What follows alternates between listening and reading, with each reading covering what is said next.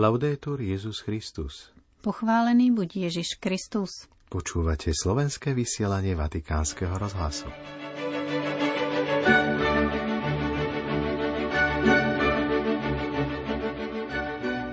Pápež František odpovedal na list Pátra Jamesa Martina o homosexualite a hriechu. Z Bruselu si vypočujeme vladyku Cyrila Vasilia, ktorý zastupoval Komisiu biskupských konferencií Európy v Európskej komisii, kde sa hovorilo najmä o dôsledkoch vojny na Ukrajine pre Európsku úniu. Minister školstva, vedy a výskumu Slovenskej republiky Jan Horecký navštívil Vatikán. Pre našu redakciu vysvetlí dôvod svojej návštevy. V sobotu 28. januára, keď si cirkev pripomína svätého Tomáša Akvinského kniaza učiteľa cirkvy, vás od mikrofónu zdravia Miroslava Holubíková a Martin Jarábek.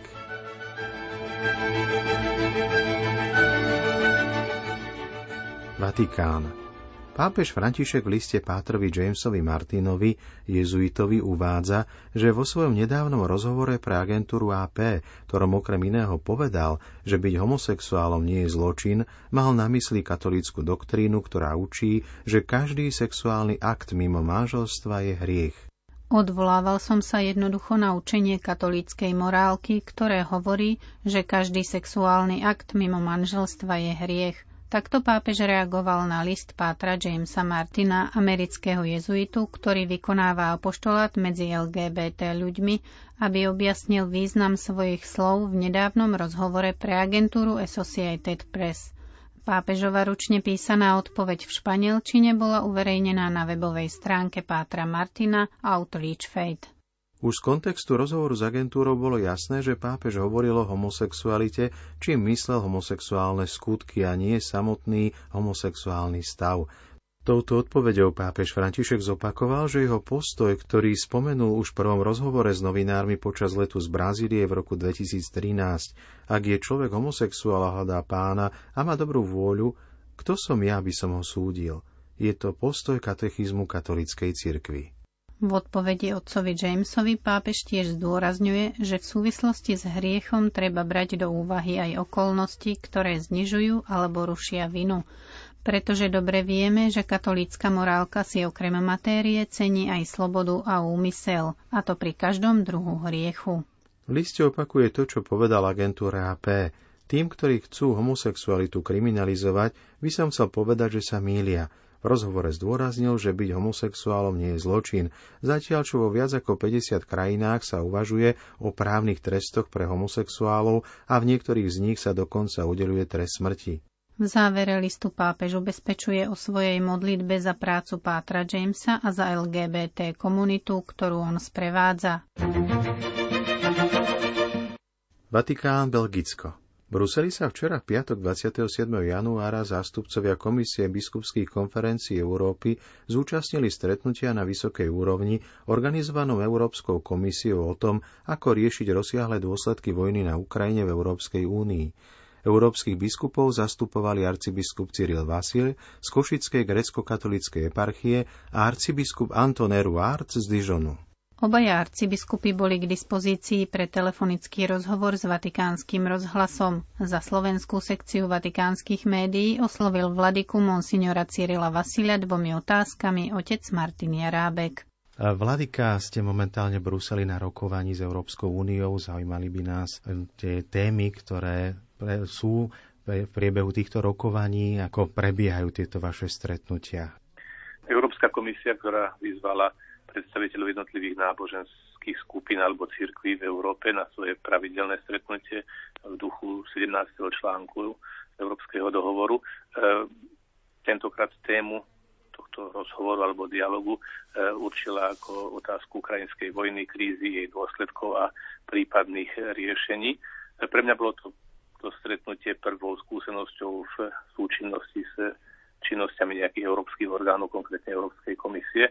E, bolo to zaujímavé stretnutie, pretože na ňom boli reprezentované náboženské spoločnosti od židovskej, islamskej a viaceré a kresťanské e, spoločenstva a katolícka církev. E, predovšetkým išlo o podanie možno správy vzhľadom aj k situácii Slovenska ako krajiny, ktorá je limitrofná, teda susediaca s Ukrajinou, o tom, akým spôsobom v našej cirkvi aj spoločnosti bola vnímaná vojna na Ukrajine, aké boli konkrétne kroky, ktoré církev podnikala a čo môžeme teda ďalej urobiť aj v súčinnosti s občianskou spoločnosťou na riešení dopadov tejto krízy. Samozrejme sa pritom hovorilo aj o dopadoch, ktoré už nie sú len tou prvou bezprostrednou výzvou prijatia utečencov, ale aj ich integrácie, ale aj ďalšími následkami, ktoré vyplývajú z vojny na Ukrajine, teda následky ekonomického charakteru, energetickej krízy a ďalších otázok s tým spojené. Bolo zaujímavé vidieť e, rozličné uhly pohľad na tú istú otázku, ktoré reprezentovali e, jednotliví zástupcovia církvy. E, v tomto zmysle bol tento dialog aj pre mňa obohacujúci a istým, istým doplnením tých vedomostí alebo súvislostí, ktoré človek vnímal z toho bezprostredného zorného uhla priamo z frontu našej východnej hranice, kde sme v prvých mesiacoch naozaj zastupovali možno aj mnohé iné dovtedy chýbajúce občianské alebo štátne organizácie. Vladika, aká je tá situácia, keďže vaša eparchia je priamo na hraniciach a ste v takom bezprostrednom kontakte e, s príjmaním mnohých utečencov, ktorí prichádzajú. Teda, aký je ten posun, ako je, aká je tá nálada, pretože na začiatku sa veľmi pomáhalo, mnohí sa zapájali. Stále trvá táto pomoc, je to načenie a to prijatie, to otvorenie, tá služba stále na rovnakom bode? Nemôžno hovoriť, že by vždy mohlo stať isté prvotné našenie dlhodobo na e, takomto vysokom bode. Samozrejme, že istý stupeň bezprostrednej štedrosti a nadšenia zodpovedal situáciám prvých týždňov a mesiacov. Je len celkom logické, že istá pozornosť postupne klesá, nastávajú únava so situáciou, ale to by bol ešte celkom prirodzený faktor. Horšie je, že istým spôsobom silne prenikajú v našej spoločnosti aj priame alebo nepriame propagandistické, proruské alebo priamo ruské tendencie, ktoré sa snažia vykresliť túto vojnu nie ako agresiu Ruska voči Ukrajine, ale ako akýsi zástupný boj medzi e, skazeným zlomyselným západom a za svetosť Rusy a kresťanstva bojujúceho Ruska, ktoré takýmto spôsobom len chráni tradičné kresťanské hodnoty. Samozrejme, pri tom sa využíva strach, využíva sa bežná závisť. Žiaľ, na, niekedy na takýchto postojoch participujú nielen celkom nevedomí šíriteľia dezinformácií, ale niektorí možno aj vedomí šíriteľia zlých interpretácií, ktorí tieto používajú buď na svoje osobné akési tak učinenia alebo na sledovanie nejakých politických cieľov. E, v tomto zmysle si myslím, že je aj úloha cirkvy vedieť správne vysvetľovať súčasnú situáciu a vedieť nepoľaviť práve v tej pomoci, ktorá je dôležitá pre pozitívne vyriešenie ukrajinskej krízy a vojny. Isté, že takýto typ pomoci vyžaduje vyššiu kresťanskú zrelosť a k tejto sme ale vyzývaní a pozývaní samým Kristom.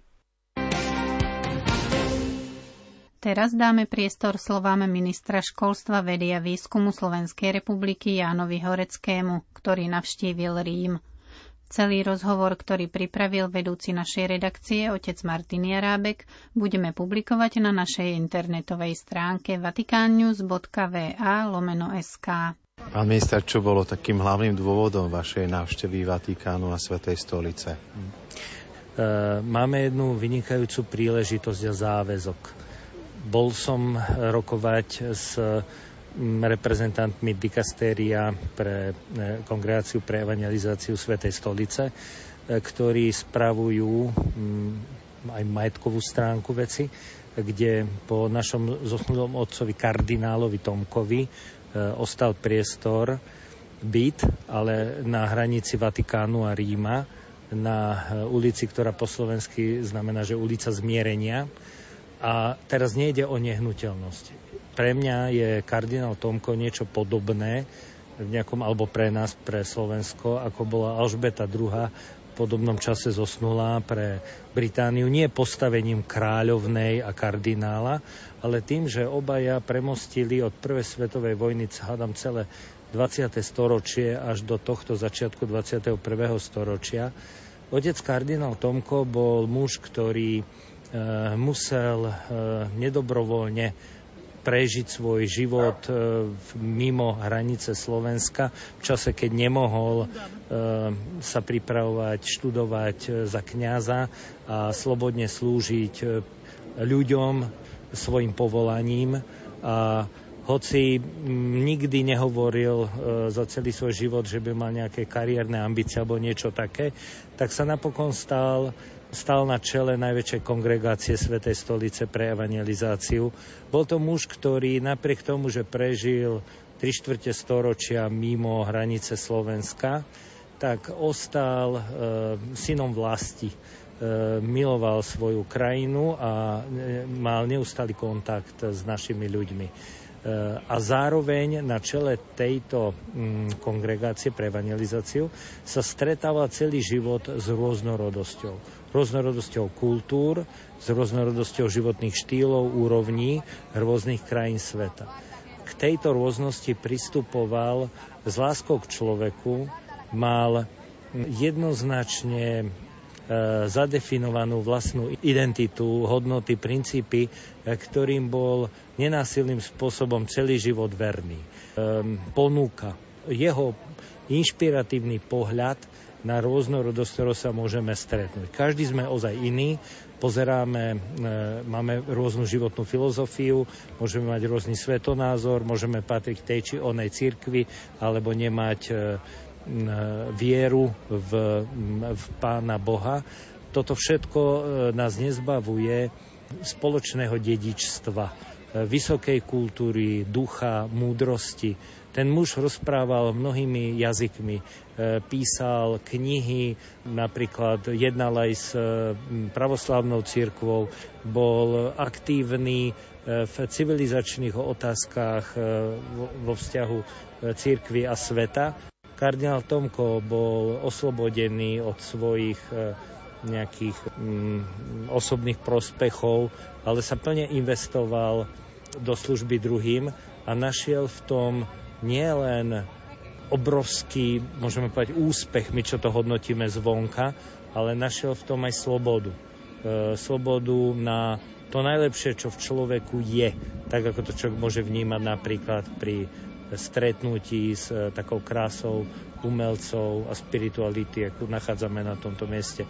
Čiže zjednodušenie získať pre Slovensko priestor e, bytu po kardinálovi Tomkovi na, hádam, najlukratívnejšom mieste, ktoré tu je k dispozícii, s tým, že toto miesto môže symbolizovať nadčasový domov nás všetkých. Že Slovensko je malá krajina s 5 miliónmi obyvateľov, ale, ale máme mnoho mimoriadne úspešných ľudí vo svete, ktorí si získali dôveru a uznanie veľkého sveta. E, napríklad zahraniční Slováci v Spojených štátoch e, celé 10 ročia podporovali a vybudovali ústav Cyrila a Metoda, ktorý spolu so Slovenským historickým ústavom v synergii môže poskytnúť e, túto službu a spojení samozrejme s diplomáciou Slovenskej republiky a spojení s e, vysokoškolským výskumným priestorom, univerzitami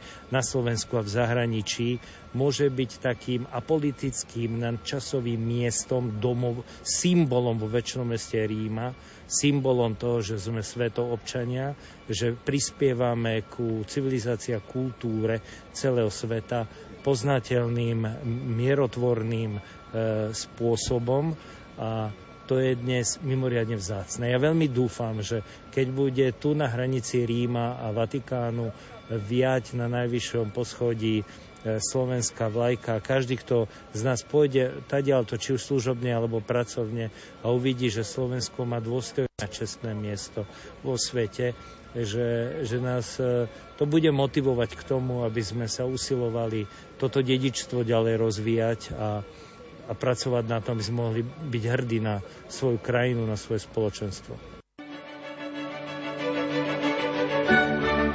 Milí poslucháči, po slovách ministra školstva Jána Horeckého sa s vami rozlúčime dnešným odkazom pápeža Františka na sociálnej sieti Twitter. Ako kresťania by sme mali svojim životom všade vyžarovať krásu Božej lásky. Viera nie je privilégium, ktoré si treba nárokovať, ale darom, o ktorý sa treba podeliť. Do počutia zajtra. Laudetur Jezus Christus.